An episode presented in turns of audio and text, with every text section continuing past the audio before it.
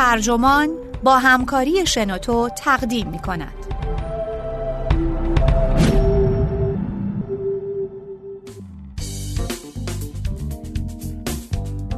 تاجران توجه هر جا باشی پیدات می کنند. نوشته جیکوب وایزبرگ ترجمه امیر حسین میر ابو طالبی منبع نیویورک ریویو آف بوکس گوینده اکرم عبدی ترجمه شده در سایت ترجمان اول فیسبوک امسال از طرحی جدید به نام فیسبوک لایو رونمایی کرد. هدف از این طرح تشویق به استفاده از ویدیوهای لحظه ای و کوتاه در این سایت. این ویدیوها توسط سازمانهای خبری مثل نیویورک تایمز، افراد مشهور و کاربران فیسبوک ساخته میشه. برخی معتقدن لایو تلاشی برای به چالش کشیدن اسنپ چت برنامه محبوب نوجوانان که محتواش به سرعت محو میشه. علاوه بر این میشه لایو رو بازتابی از روندی دونست که در حال تبدیل ویدیو به عنوان عمده ترین فعالیت مصرفی و تجاری در فضای وب هست. یکی از مدیران اجرایی این شرکت بعد از رونمایی از این سرویس جدید پیش بینی کرد که در پنج سال آینده خوراک خبری یا نیوزفید فیسبوک از هر گونه نوشته خالی میشه. استدلال اون اینه که ویدیو کمک می‌کنه اطلاعات بیشتری دریافت کنیم و بهترین راه برای تعریف کردن موضوعات مختلفه. خوراک خبری فیسبوک بزرگترین منبع ورود به سایت های رسانی و خبریه و طبق آمار شرکت تحلیل وب پارز الوای 43 درصد از کل ارجاعات به این سایت ها از طریق فیسبوک صورت می‌گیره. به این ترتیب زمانی که فیسبوک نسبت به شکل خاصی از محتوا علاقه نشون میده ناشران شروع به تولید مقدار زیادی از اون نوع محتوا می‌کنن. در این مورد خاصم سازمان های خبری از جمله تایمز، بازفید، NPR و الجزیره شروع به پخش ویدیوهای زنده کردند که بخشی از سرمایه گذاری اون توسط خود فیسبوک و به مبلغ 50 میلیون دلار انجام شده. این کمک های مالی به این دلیل ضروریه که ویدیوهای زنده هیچ تبلیغی همراه ندارن و بنابراین درآمدی هم برای فیسبوک یا شرکاش در پی نخواهند داشت. پس چرا فیسبوک بدون وجود هیچ درآمدی اینطور مشتاقانه به دنبال پخش ویدیوه؟ به همون دلیلی که هر کار دیگه ای رو انجام میده. یعنی به امید جلب توجه تعداد بیشتری از کاربران. بر اساس پژوهش های فیسبوک ویدیوهای زنده طبیعی تر و قابل اعتمادتر به نظر میان. و سه برابر بیشتر از ویدیوهای از پیش ضبط شده دیده میشن. فیسبوک در حال حاضر چهارمین شرکت با ارزش آمریکاییه. قیمت سهام این شرکت کمتر با درآمد فعلیش مرتبطه. شرکت هایی با ارزش مشابه درآمدی به مراتب بالاتر دارند.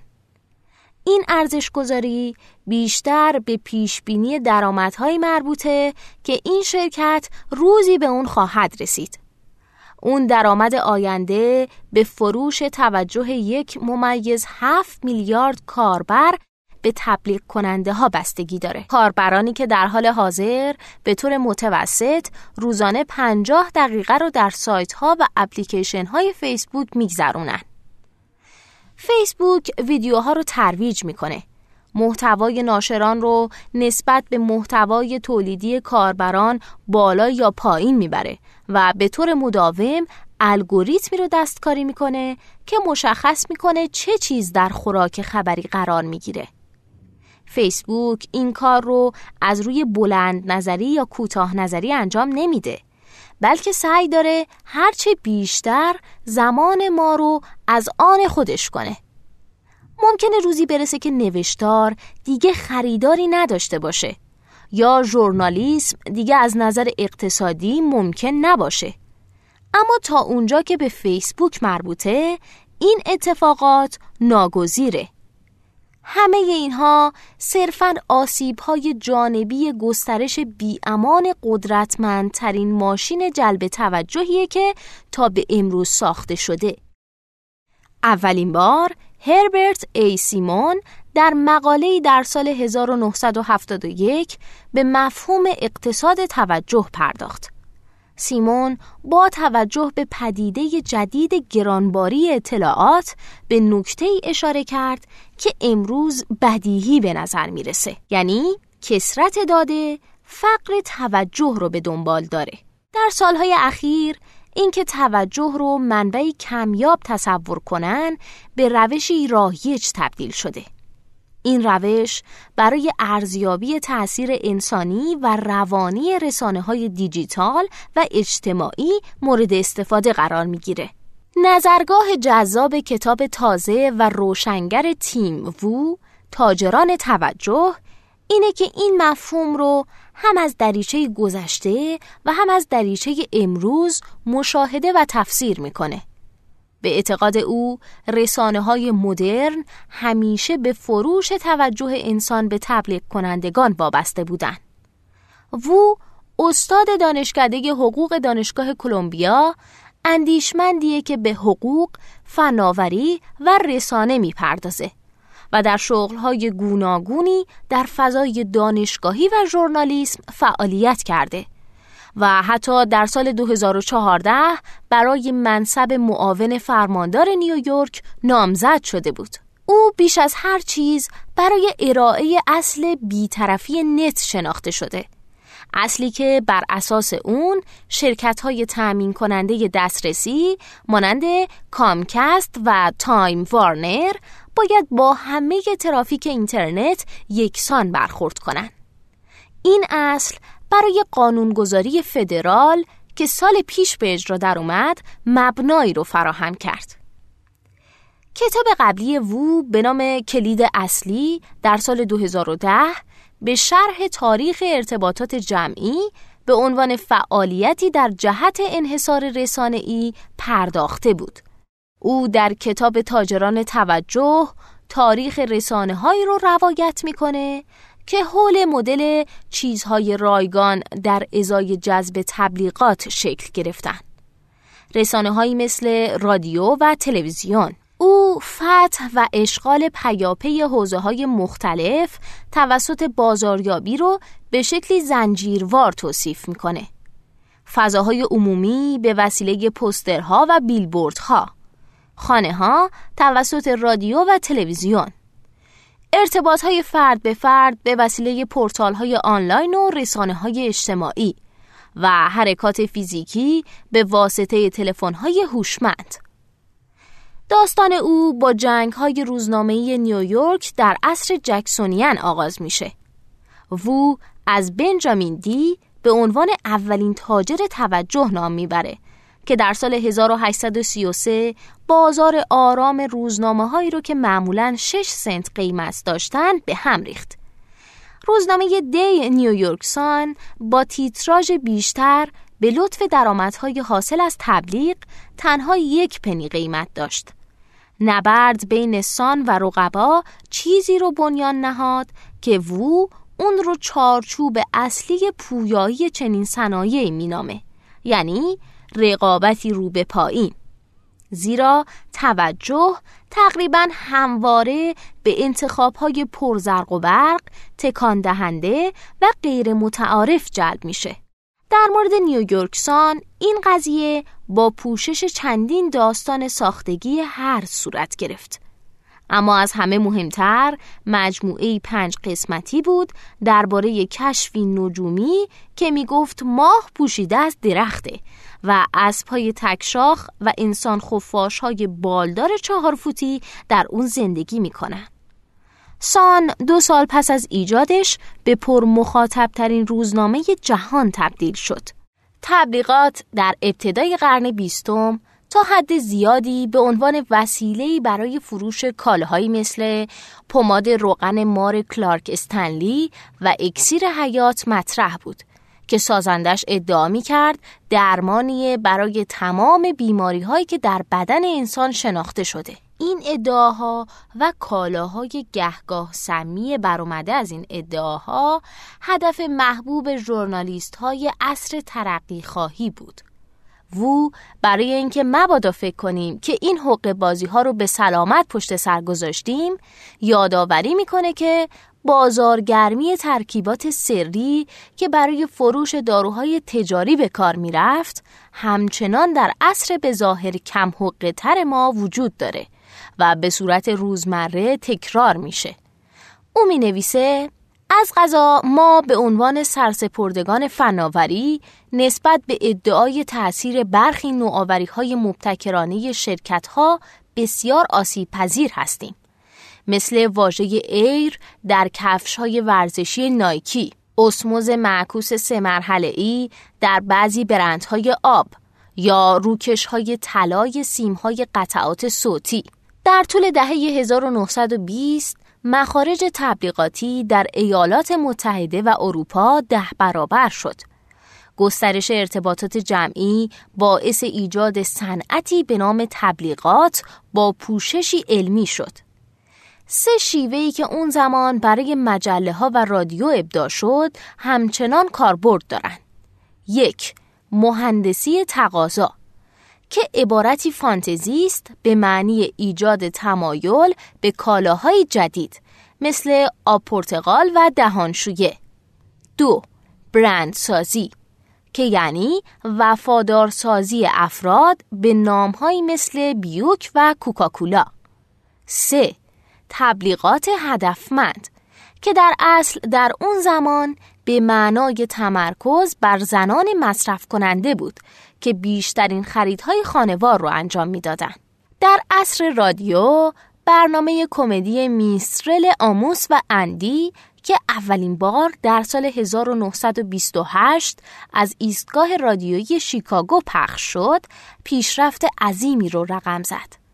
این برنامه در اوج چهل تا پنجاه میلیون شنونده از جمعیت 122 میلیونی کشور رو پای رادیو مینشوند. این برای دیوید سارنوف مدیر شرکت پخش ملی NBC به این معنی بود که هر روز بعد از ظهر به اندازه مخاطبان امروز فینال لیگ فوتبال آمریکا مخاطب داشت. اون هم با تنها یک تبلیغ کننده یعنی خمیردندان پپسودنت البته نسخه تلویزیونی این برنامه با اعتراض انجمن ملی پیشرفت رنگین پوستان در سال 1953 لغو شد. بعد از جنگ جهانی دوم هم NBC با برنامه های مثل تئاتر تگزاکو استار و برنامه یورشو آف شوز به دنبال تثبیت تسلطش بر ساعات پربیننده تلویزیون رفت. تیم وو دوره بین دهه 1950 تا 1970 رو اینطور توصیف می‌کنه. توجه در اوج زمانی که بیش از هر زمان در دوره های قبل و بعد از اون توجه عموم در آن واحد به مجموعه مشابه از پیام ها جلب بود. از نظر اقتصادی چه اتفاقی در حال وقوع بود؟ در تحلیل متعارف تبلیغات بخشی از روند کشفه که در اون مصرف کنندگان متوجه میشن چه کالاهایی در بازار موجوده. حالا این کالا می‌تونه نون توست باشه یا نامزدهای انتخاباتی. با این حال از نظر منتقدان بازاریابان بزرگ اطلاعات مفیدی رو برای مصرف کنندگان فراهم نمی کردن. بلکه با منحرف کردن جامعه و بهره برداری از احساساتشون سعی در بنا کردن انحصارهای خودشون داشتن. ادعاهای دروغین مثل ادعای شرکت لاکی استرایک مبنی بر اینکه سیگارهاش گلو رو آروم می‌کنه باعث شد تلاشهایی در جهت ممنوعیت تبلیغهای گمراه کننده انجام بگیره. اما دیوان عالی در سال 1931 حکم داد که کمیسیون تجارت فدرال اختیار لازم برای ممنوع کردن یا تغییر تبلیغات رو نداره. این تصمیم باعث شد رکسفورد تاگول اقتصاددان وزارت کشاورزی و از هواداران نیو دیل یعنی برنامه اقتصادی و اجتماعی فرانکلین روزولت رئیس جمهور وقت آمریکا قانونی سفت و سختتر رو پیشنهاد بده. صنعت تبلیغات و متحدانش در رسانه ها تا جایی که تونستن لایحه تایگول رو تخریب کردند.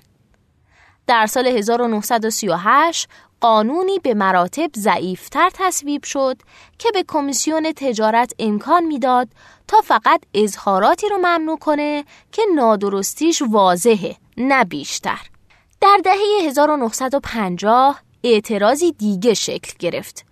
این اعتراض به دلیل دستکاری های انجام شده در نتایج برنامه های مسابقه‌ای تلویزیون و همینطور انتشار کتاب پرفروش متقاعد کنندگان پنهانی اثر ونس پاکارد بود که به دستکاری های روانشناختی از سوی صنعت تبلیغات می پرداخت.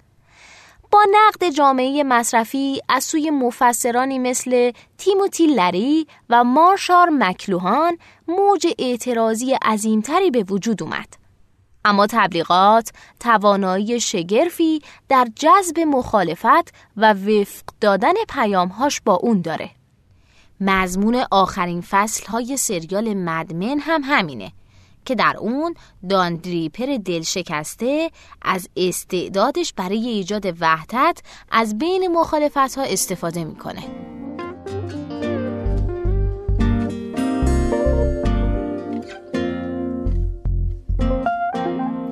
دوم دانشمندان پژوهشگری که جهان وب رو ساختن تصمیم داشتند که این فضا از سوء استفاده تجاری خالی باشه. امریکن آنلاین یا به اختصار AOL شرکتی بود که به شکل جدی مدل تبلیغاتی رو در فضای وب جا داد. این شرکت چنان قدرتمندانه پیش رفت که در عواست دهه 1990 به نظر می رسید بر همه رقباش پیروز شده. موفقیت این شرکت بیشتر مرهون استفاده از چتروم ها بود وگرنه فضای خانواده محوری درست نکرده بود که بخواد به خاطر اون موفق شه. افراد در اون چتروم ها قادر بودند توصیفات صحنهداری از سکس داشته باشند یعنی سایبر سکس AOL در ابتدا خالی از تبلیغ بود و درآمدش از هزینه دسترسی ساعتی تأمین می شد. اما مدیر زیرک این شرکت باب پیتمن یکی از مؤسسان MTV ظرفیت بزرگتری در کاهش هزینه های دسترسی می‌دید. یعنی کاهش هزینه که با فروش تبلیغ تأمین می شد.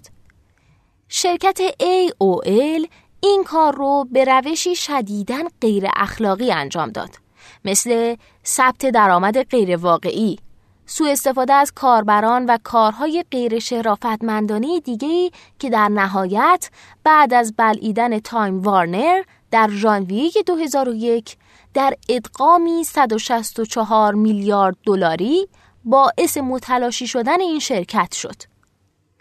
گوگل هم که در ابتدا مدل توجه رو رد می کرد موقعش که رسید تسلیم این مدل شد وو می نویسه که لری پیج و سرگی برین مؤسسان این شرکت درباره قدرت فاسد کننده تبلیغات نگران بودند و باور داشتند که تبلیغات موتور جستجوی اونها رو به نفع خریداران و به ضرر مصرف کنندگان منحرف می‌کنه. اما از اونجا که جستجو با مصرف هم بسته است اونها نتونستند در مقابل وسوسه فروش تبلیغات پولی مقاومت کنند.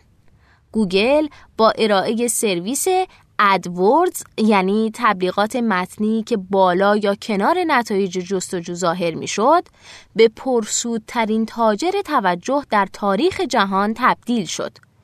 گوگل در ارائه تبلیغات همراه با نتایج جستجوی کاربران از حراج ای استفاده می‌کنه. این شیوه حراج الکترونیکی نقش گاو شیرده اصلی شرکت رو بازی کرده و اکثر درآمد سالیانه 75 میلیاردی این شرکت از این محل تأمین میشه. مارک زاکربرگ هم در ابتدا به همین اندازه با تبلیغات مخالف بود و اونطور که همه می‌دونن در سال 2006 پیشنهاد یک میلیون دلاری اسپرایت رو برای یک روز سبز رنگ کردن فیسبوک رد کرد. او اعتقاد داشت که تبلیغات مزاحم باعث برهم خوردن تجربه خوشایندی میشه که او برای کنار زدن رقیبش یعنی مای اسپیس به اون نیاز داشت. رقیبی که در اون زمان پر شده بود از کاربران قلابی که برای دیگران مزاحمت ایجاد می‌کردن.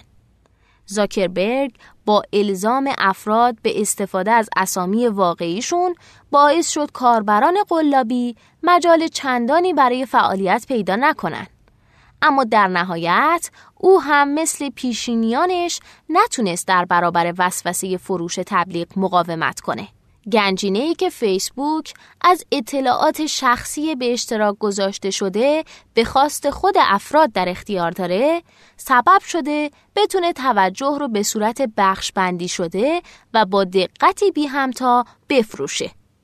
این ویژگی باعث میشه فروشندگان بتونن نه تنها مکان و ویژگی های جمعیت شناختی رو هدف قرار بدن بلکه هر نوع میل علاقه و زائقه مورد نظرشون رو هم هدف بگیرن.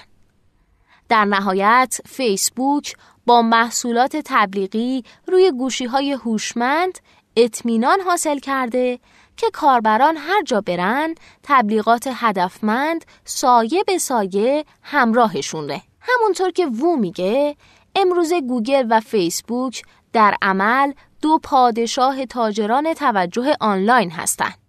به تأخیر انداختن استفاده از تبلیغ که روش این دو شرکت بود امروز به معیار عمل شرکت های فناوری تبدیل شده. شرکت هایی که آرزوهای بزرگ در سر دارند. در این مدل شرکت بعد از اینکه مدتی مشخص رو بدون تبلیغ گذروند تازه شروع می‌کنه به فروش مخاطبان جمعوری شده به تبلیغ کنندگان. ابتدا با غروری ایدئالگرایانه و رویای مهندسی صرف شروع می کنید. به رشدی تصاعدی می رسید و مدتی که گذشت شیر تبلیغات رو باز می کنید تا حسابهای شرکت رو پر کنه.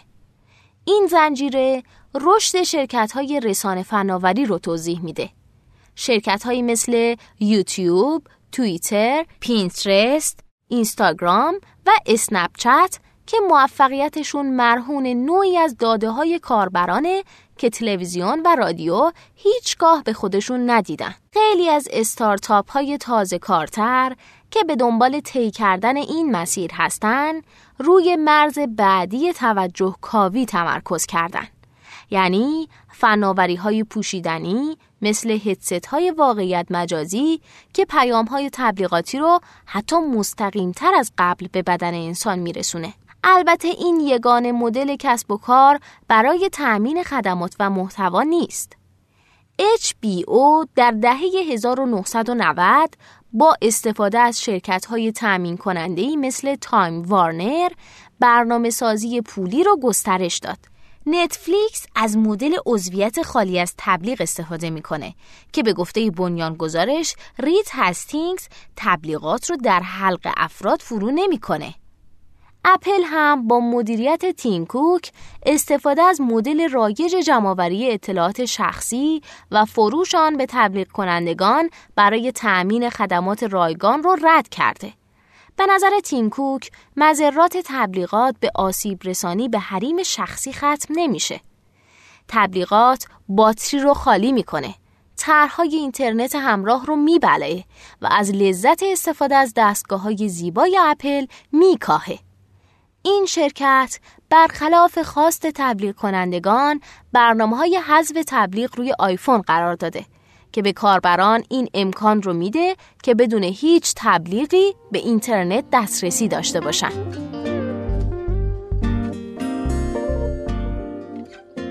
سوم آنتونیو گارسیا مارتینز نویسنده زندگی نامه خودنوشت میمونهای آشوب عضوی از طبقه جدید از تاجران توجه که بازاری برای تبلیغات برنامه نویسی شده می سازن. این نوع تبلیغات از طریق تراکنش های الکترونیک بدون جار و جنجال های سنتی بین خریدار و فروشنده معامله میشه. او به گفته خودش آدم عیاشیه دوست پسری بد، پدری همیشه قایب و معمولا مست. این مرد فناوریدان به همراه دو تا دوست دیگش یه شرکت فناوری تبلیغات رو رها کردن تا شرکت خودشون رو تأسیس کنن. با این حال مارتینز اون دوتا دوست رو در میانه راه قال گذاشت. با این همه به انتهای سرگذشتش که می‌رسیم او را ضد قهرمانی جذاب می‌بینیم که در مقابل فرهنگ ناهنجار متعارف در سیلیکون ولی شورش می‌کنه. بخشی از شورش او به امتناعش از قبول این ایده برمیگرده که آنچه او انجام میده برآورده کننده ی هدف اجتماعی متعالی تریه.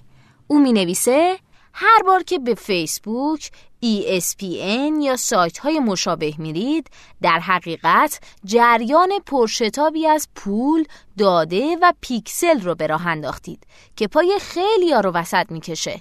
مثل کابل های فیبر نوری زیر دریا، بهترین فناوری های پایگاه داده جهان و دانسته های قریبه های حریس از شما. منصفانه باید گفت که هیچ دلیلی نداره که افراد حاضر در فناوری تبلیغات رو حریستر از دیگران بدونیم. کار اونها صرفاً مبهمتره. تقریبا 2500 شرکت در زنجیره عرضه فنی تبلیغات دیجیتال مشارکت دارند. خیلی از اقدامات اونها برای ایجاد و انتقال تبلیغات برای دیگران نامفهوم و غیر جذابه. ساده ترین توضیح اینه که اونها بین خریداران و فروشندگان واسطه میشن تا بخشی از درآمد رو نصیب خودشون کنن. مارتینز به عنوان دانشجوی سابق دکترای فیزیک در برکلی و تحلیلگر کمی در بخش اعتبار شرکتی گلدمن ساچس کاملا مناسب انجام این واسطهگری بود. فناوری تبلیغاتی که او مشغولش هست به نوعی یادآور دنیای مرموز تجارت مالی بسامد بالاست که مایکل لوئیس در کتاب فلش بویز در سال 2014 اون رو به تصویر کشید. می توان از میلیون ها معامله کوچک روزانه که با جلب توجه انجام میشه پول زیادی در آورد. اولین شرکتی که مارتینز در اون کار کرد ادکمی بود که بین کاربران موتور جستجوی گوگل و شرکت هایی که به دنبال دسترسی به این کاربران بودن نقش واسطه رو بازی می کرد. این موضوع باعث پیدایش نوعی آربیتراژ اطلاعات محور شد که در اون مشتریان بالقوه علاقمند به وام و مدارک تحصیلی آنلاین پیدا می شدن و به خریدارانی مثل کویکن لونز و دانشگاه فینکس فروخته می شدن. او می نویسه بردن نام اونها هم باعث میشه بخوام دوش بگیرم. مارتینز بر روی ایجاد موتور جستجوی حراج لحظه‌ای کار می کرد.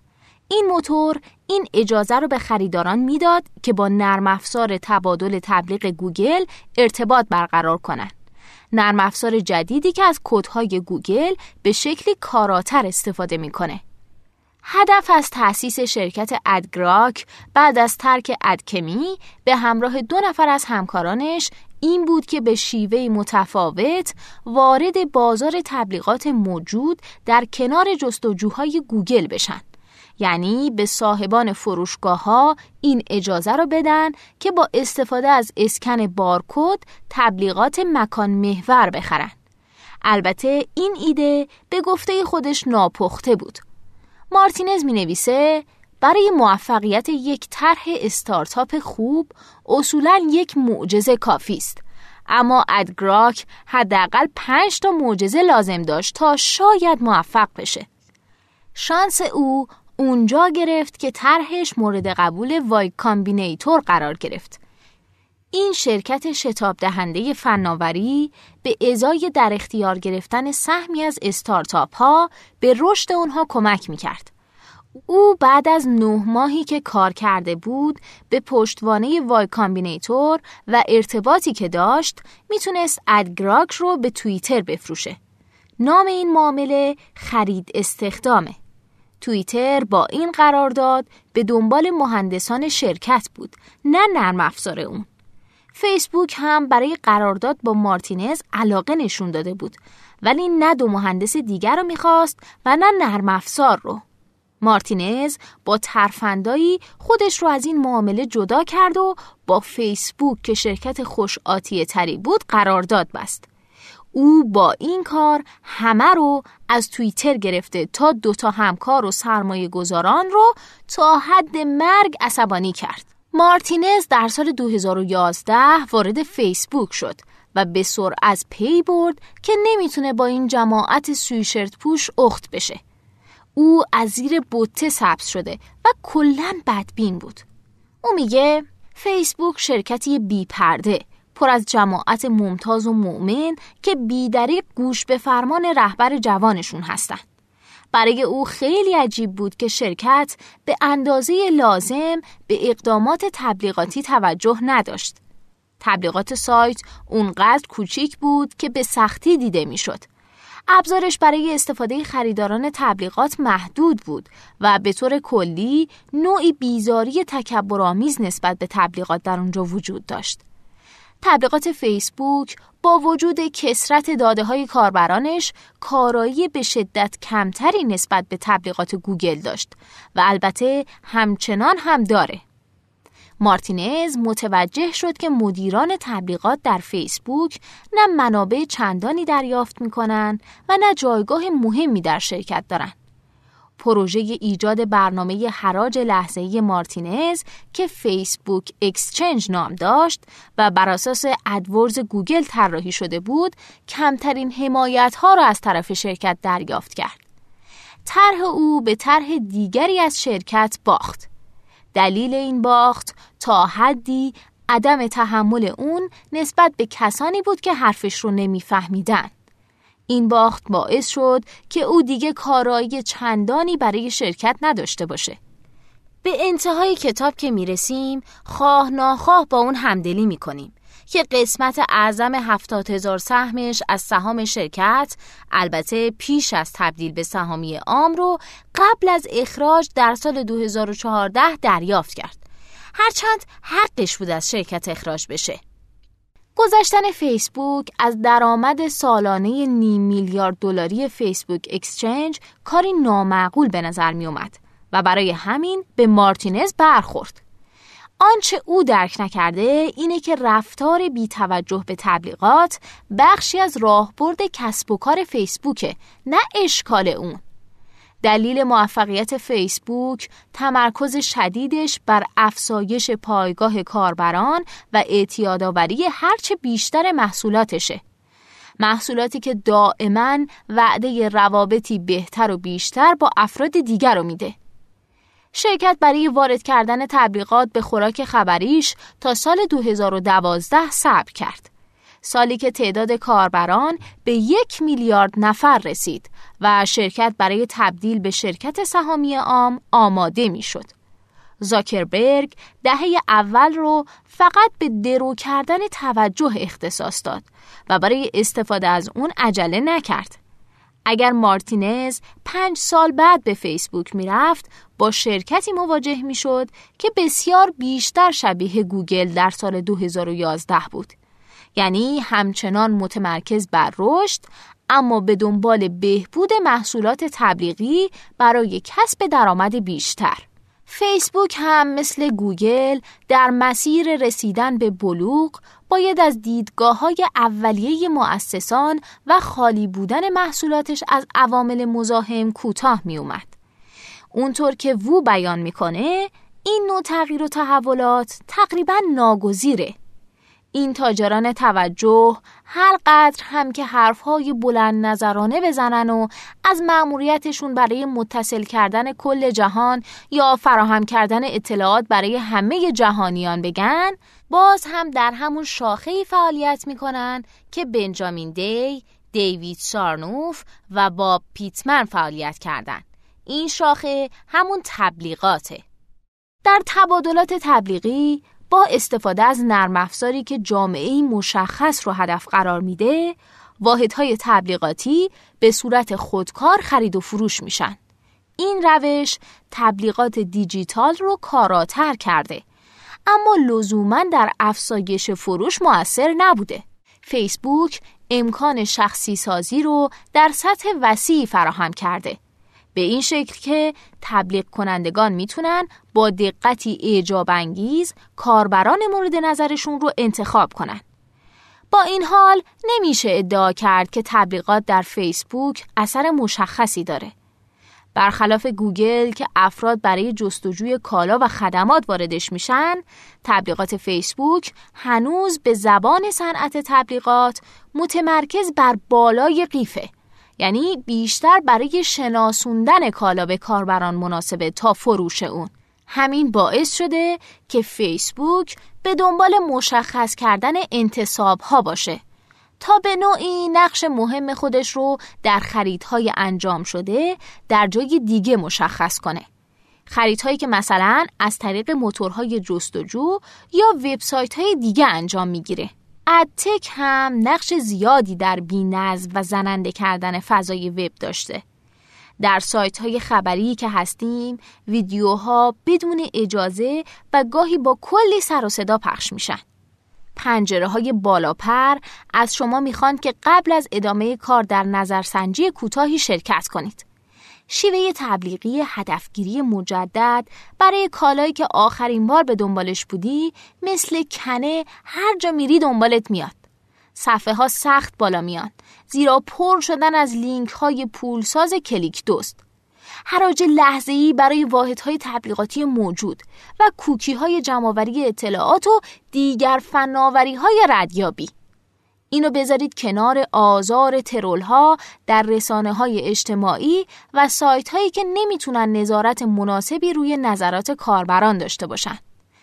این شده سرنوشت تبادل ارزش حول محتوای رایگان. قدیمتر درباره تبلیغات اینطور می‌گفتن. نیمی از پولی که روی تبلیغات خرج می‌کنم تلف میشه. مشکل اینه که نمی‌دونم کدام نیم. اما امروزه باید گفت اگه پولش رو نمیدی خودت محصول هستی. شما در اقتصاد توجه با زمانتون هزینه محتوا و خدمات رایگان رو پرداخت می کنید. اما اون چه در مقابل این زمان پرداخت میشه خیلی کمه. ویدیو هر روز در فضای وب فراگیرتر میشه. حالا تبلیغاتی رو در نظر بگیرید که باید قبل از دیدن این ویدیوها تماشا کنید. با قیمت کمی بیشتر از متوسط هزینه هزار بار تماشا شدن این ویدیوها برای تبلیغ کننده ده دلاره. این یعنی تبلیغ کنندگان به ازای هر سی ثانیه مزاحمت برای ما یک سنت پرداخت می‌کنن. به عبارت دیگه اگه بخوایم به کاربران پول بدیم به ازای هر یک ساعت تبلیغی که تماشا می‌کنن باید 60 سنت دریافت کنن. مشکل فقط تبدیل توجه به کالا نیست بلکه ارزش گذاری ناچیز برای اونه. تبلیغ کنندگان زمان ما رو خیلی ارزون تر از ارزش واقعیش می‌خرن. به نظر وو شاید ما در بد و شورش دوره دیگه علیه تبلیغات باشیم. چرا که هر روز تعداد بیشتری به این نتیجه می‌رسن که رسانه ها بیش از اندازه در حال سوء استفاده از توجه ما هستند. به طوری که وضع رو بحرانی کردن.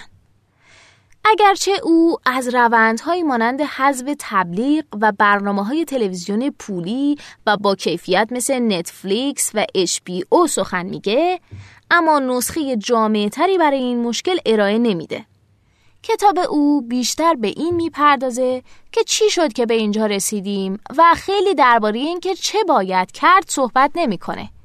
برداشت وو از تاریخ رسانه اون رو به این نتیجه میرسونه که بعید شاهد تغییری اساسی در مدل پایه دریافت چیزهای بظاهر رایگان در مقابل مشاهده پیامهای تبلیغاتی باشیم. او در مقابل پیشنهاد میده که از فضای ذهنیمون محافظت کنیم و زمانها و مکانهایی رو مشخص کنیم که پیامهای تبلیغاتی در اون راه نداشته باشن. این رو می توان به آخر هفته خالی از تکنولوژی یا مانع شدن از ورود فناوری به کلاس ها تعبیر کرد. به گفته وو باید متوجه باشیم که توجه ارزشمنده و اینطور نسنجیده و کم ارزش با اون برخورد نکنیم. این پادکست اینجا به انتها رسید. ممنونم که تا به انتها با من همراه بودیم. اگه شما هم ایده جالب و جذابی دارین که فکر می‌کنین می‌تونه برای بقیه مفید باشه اون رو در قالب یک فایل صوتی در سایت شنوتو به اشتراک بگذارید. ممنون.